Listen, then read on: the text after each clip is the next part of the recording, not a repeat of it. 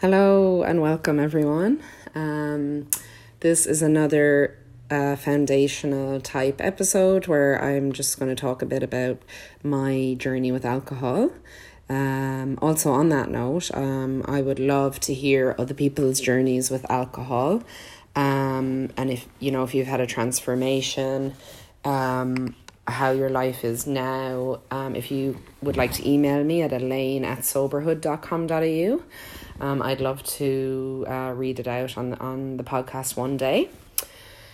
So, I mean, I guess I'm Irish. I mean, I am Irish, and I mean, that's no reason to be a massive drinker, but, um, you know, I find most cultures these days um, are steeped in alcohol. So, um, I grew up in Ireland where that was no different. Um, alcohol was everywhere, and um, I probably started drinking, I mean, from the age of 13, and probably most weekends from that age, you know, which is crazy to think. My poor 13 year old brain, you know, what I must have done to it. Um, but alcohol was everywhere, and um, you know, we all had really young parents um, who were still kind of growing up themselves. You know, they were only in their 20s or 30s, you know, or very, very early 20s when they had us. And I say us because it was me and my group of friends, and most people I knew actually where you just wanted to start experimenting with alcohol as soon as you can you could. Um, so we stole alcohol from um, our parents' cupboards and we'd mix it all together and drink it. I mean, it was horrific. Um, but it did the job. Um, so I remember, I think it, I, it, we have the junior cert in Ireland, which is sort of like this three years before your last high school exams. So there's sort of preparation for your high school exams.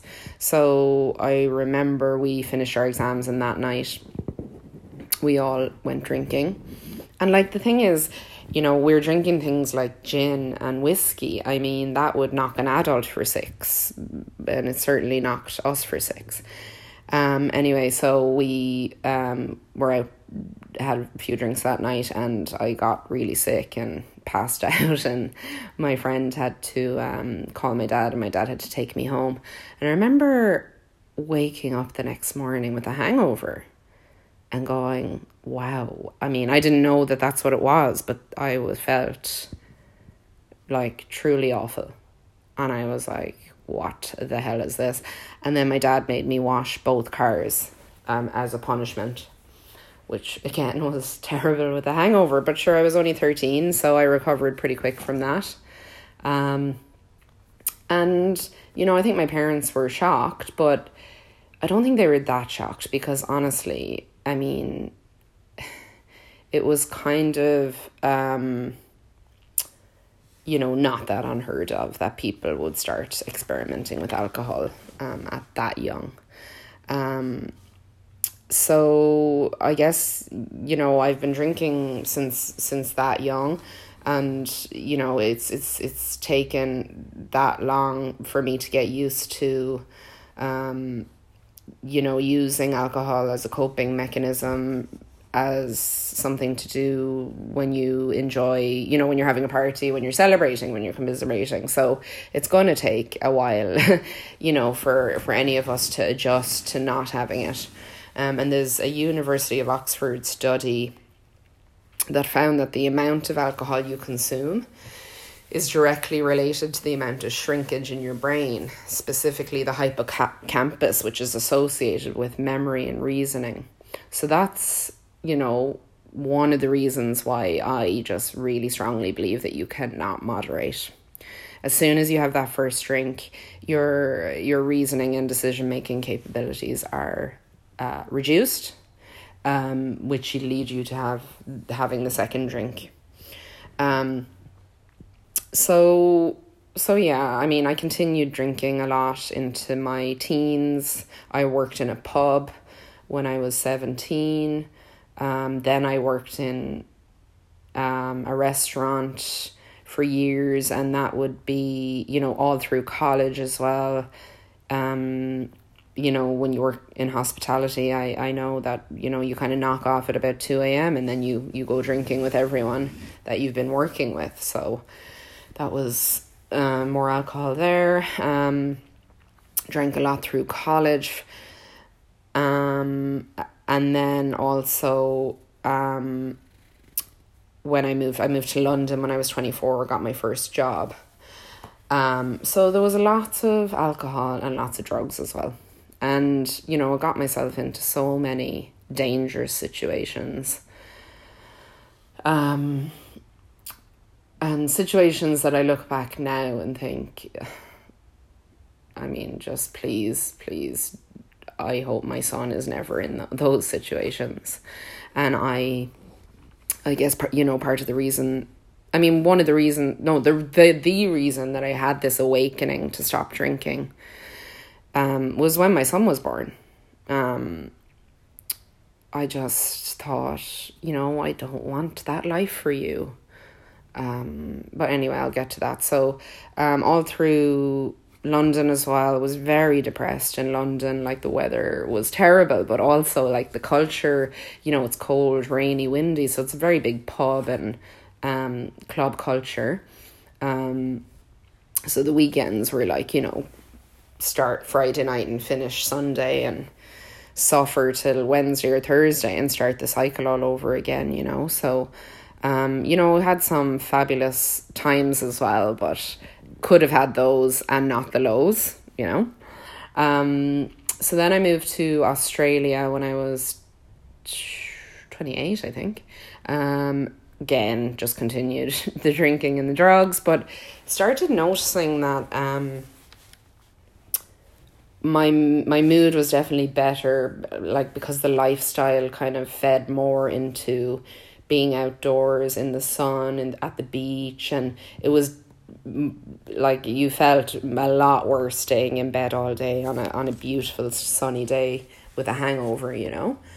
Um but that didn't didn't didn't stop me still. I just still felt that i suppose at that point i felt how could I not drink? Like I wouldn't like everyone drinks. How it's like eating food. Like it's I mean, I, I at that point, you know, I was of the opinion that people who didn't drink um were boring and were weird and why why would why wouldn't they drink, you know?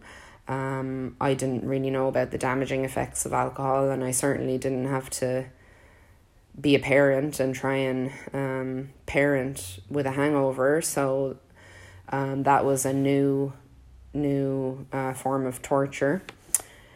So yeah, continued drinking, and then when I had my son, I just sort of, I literally had an awakening. Like I remember, you know, two weeks after he was born, having a glass of wine and um, vomiting it straight back up and like I was like, oh my god, like what what has that done to my body that my body's just rejecting it, you know? Um which kind of blew my mind. Um so yeah, I you know, had many a night out with the girls. I used to call it uh, Mom's Gone Wild. Um, you know, which is funny, but like, I mean, it wasn't funny when I spent all Saturday and Sunday in bed listening to my son playing outside with his dad and me vomiting and just feeling so bad about myself. Um, and just really hating myself. And then, you know, coming it's coming to the Thursday or the Friday and it's like, oh well, you know, it's time to treat myself now with a glass of wine. Um so the cycle would continue again. And it it just kind of got wor- worse and, and and worse. And my you know I was have having um relationship issues as well um and we had decided to separate. Um but you know we were in the process of separating which which you know takes takes a while so you know I was just in a place where I had I have endometriosis as well and alcohol really inflames that and inflames your body um and it just made it so much worse. So, you know, I was just feeling desperately sad and feeling like life was just a relentless struggle and it would never get better, you know, um, in constant pain. And, you know, our it was just it was just so hard, so difficult and I'd been having like some some panic attacks as well um you know after drinking um I had been trying to parent hungover, which is honestly, I used to call it like Guantanamo Bay style torture. It's just so hard. Um, and I just hated it because I didn't have time for my son. I just was counting down the minutes for him to go to bed. Um, so that I could have another drink or I could just have a break. You know, I couldn't cope with him. I couldn't play with him. I couldn't give him, you know, the best side of his mom you know, I was short with him. I was agitated. I was. I just felt like I just didn't want that for him. Um, I didn't want that for me anymore.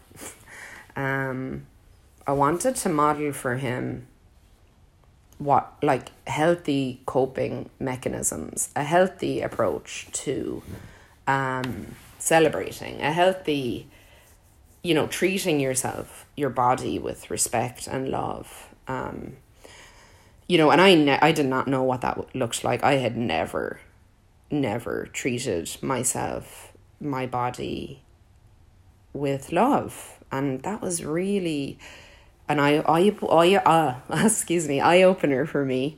Um, it was a breakthrough, I suppose. I just thought, wow, God. I mean, I you know, I take care of my son. I love him so much. I give him the right foods. Why aren't I doing this for me? And it really made me question how I had treated myself for as long as I could remember. Um, so I guess the sort of breaking point was I had been on a massive Christmas party with my work. Um, and the next day we had to travel uh, five hours up the coast for a Christmas party, uh, coast of Australia. You know, it was sweltering in the car, 40 degrees, uh, Christmas traffic, um, the aircon didn't work. Um, you know, it was already going to be in a really stressful situation, and like I had the hangover from hell as well and my brain just couldn't cope and I just like started hyperventilating and crying and I just wanted to run and escape. And I remember my son just looking at me and kind of like half smiling, sort of confused. But, you know, he was just confused and a bit scared. And it must have been just so unnerving for him to see his see his mom like that. And I just can't get that image out of my mind of his face. And I remember arriving where we were staying and going into the bedroom and sitting on the bed and like looking up to who to the universe and saying if you please make this panic and pain stop and I will never drink again um and I guess that was sort of my rock bottom um I didn't drink again I mean I had actually had a glass of wine the next day because it was Christmas day but I didn't drink again after that um till I had the relapse 2 weeks ago but you know I started, it just really started me on this journey of healing um, and of putting my life together. And I'm not even saying back together because what it was before, I, I didn't recognize uh, that. I was so disconnected from my body, from who I was. I didn't know who I was. I certainly didn't love myself. I didn't treat myself with respect. I didn't expect anyone else to treat me with respect. Um, you know, I I just started on this road to, to shedding my old skin and discovering what it was like to be present to the reality of life, um, the ups and downs, the feelings, the emotions, um, and actually being present so that you know you can really eh, you know the amazing thing is yes it's hard and you know some days where th- things are really painful you know, I think about alcohol a lot and I think about wanting that escape. But the days where it's amazing and beautiful and joyous, like they are equally as amazing because, you know, you're not hungover, you're not numbing yourself with alcohol, you know, even you're not celebrating with alcohol as well, which, you know, effectively numbs the feelings and the emotions. And it always, I mean, I always forgot everything. So I always then forgot the amazing fun or celebration or beautiful things that were happening. So, I mean, it's a big journey, and part of that, I mean, it never ends, and healing never ends. Um, trauma, we all have trauma, it's just part of being a human and living this human experience.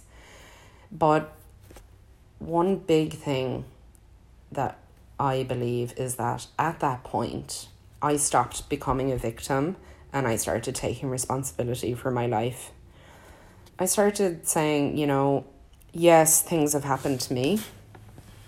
And yes, you know, I had no control over that. I was a child and, you know, trauma, all those things. But now I have control now. You know, those things happened to me, but I now have the choice to move forward or to decide how I move forward. And it was really a big turning point where I said, I'm not I'm not going to be the victim anymore. I decide what happens with my life.